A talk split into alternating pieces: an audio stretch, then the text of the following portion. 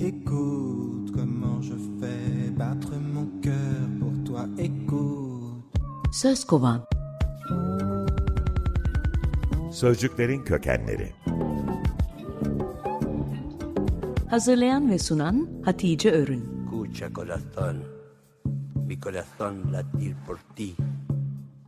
El latido de mi corazón para ti. İsim şehir oynuyoruz, sözcükleri kovalıyoruz. İ harfi altında şey kategorisinde iskeleyi seçtim. Türkçe'ye İtalyancadan girmiş denizcilik terminolojisinden bir sözcük. Basamak, merdiven, gemilerin yanaştığı rıhtım demek.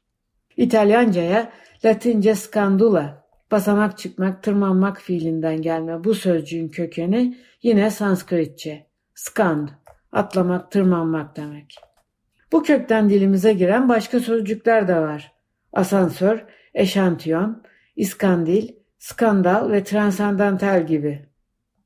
Söyleyiş biçimlerimizde iskele saklanıyor ama hepsinin içinde var.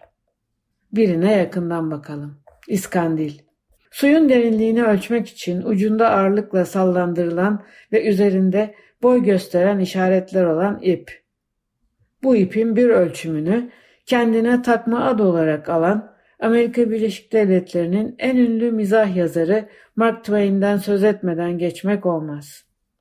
Asıl adı Samuel Clemens olan Mark Twain, gençliğinde Mississippi Nehri'nde çalışan teknelerde kaptanlık yapmış. Bu çok eski suyun derinliğini ölçme metodu standart olarak kabul edilmemiş fathom yani kulaç demek olan bir ölçü kullanıyor. Fathom, kollar açıldığında bir ucundan diğerine olan 1 metre 80 santimetrelik mesafe. Şimdiki ölçülere göre sosyal mesafe. Islak ipi her seferinde çıkarıp kulaçla ölçmek yerine ipin üzerine 2, 3, 5, 7, 10 diye başka bir bez ya da deriden düğümler atmışlar. Derinlik düğümde ise mark yani işaret, iki düğüm arasında ise deep yani derinlik diye okuyorlarmış ipi. Yarım çeyrek gibi yerlerde ise göz kararı.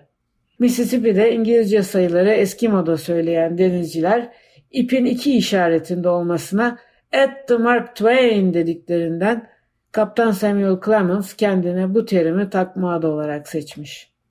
Merdiven sözcüğüne geri dönerek bitireyim. Merdiven Farsça bir sözcük. Doğrusu nerdiban. Türkçe karşılığı yok ama Arapça karşılığı olan sellem ilginizi çekebilir. Sağlık, selamet ve barış demek olan Arapça kök sin, lam, mimden gelen bu sözcük yine Semitik bir dil olan İbranice'de de var. Bunu gözlemiş olan Leonard Cohen, Popular Problems albümünde yer alan Nevermind adlı şarkısında sellemi nakarat olarak kullanmış. Bu haftaya İdil ismiyle başlamıştım. İdil sıfatı ile bitirdim.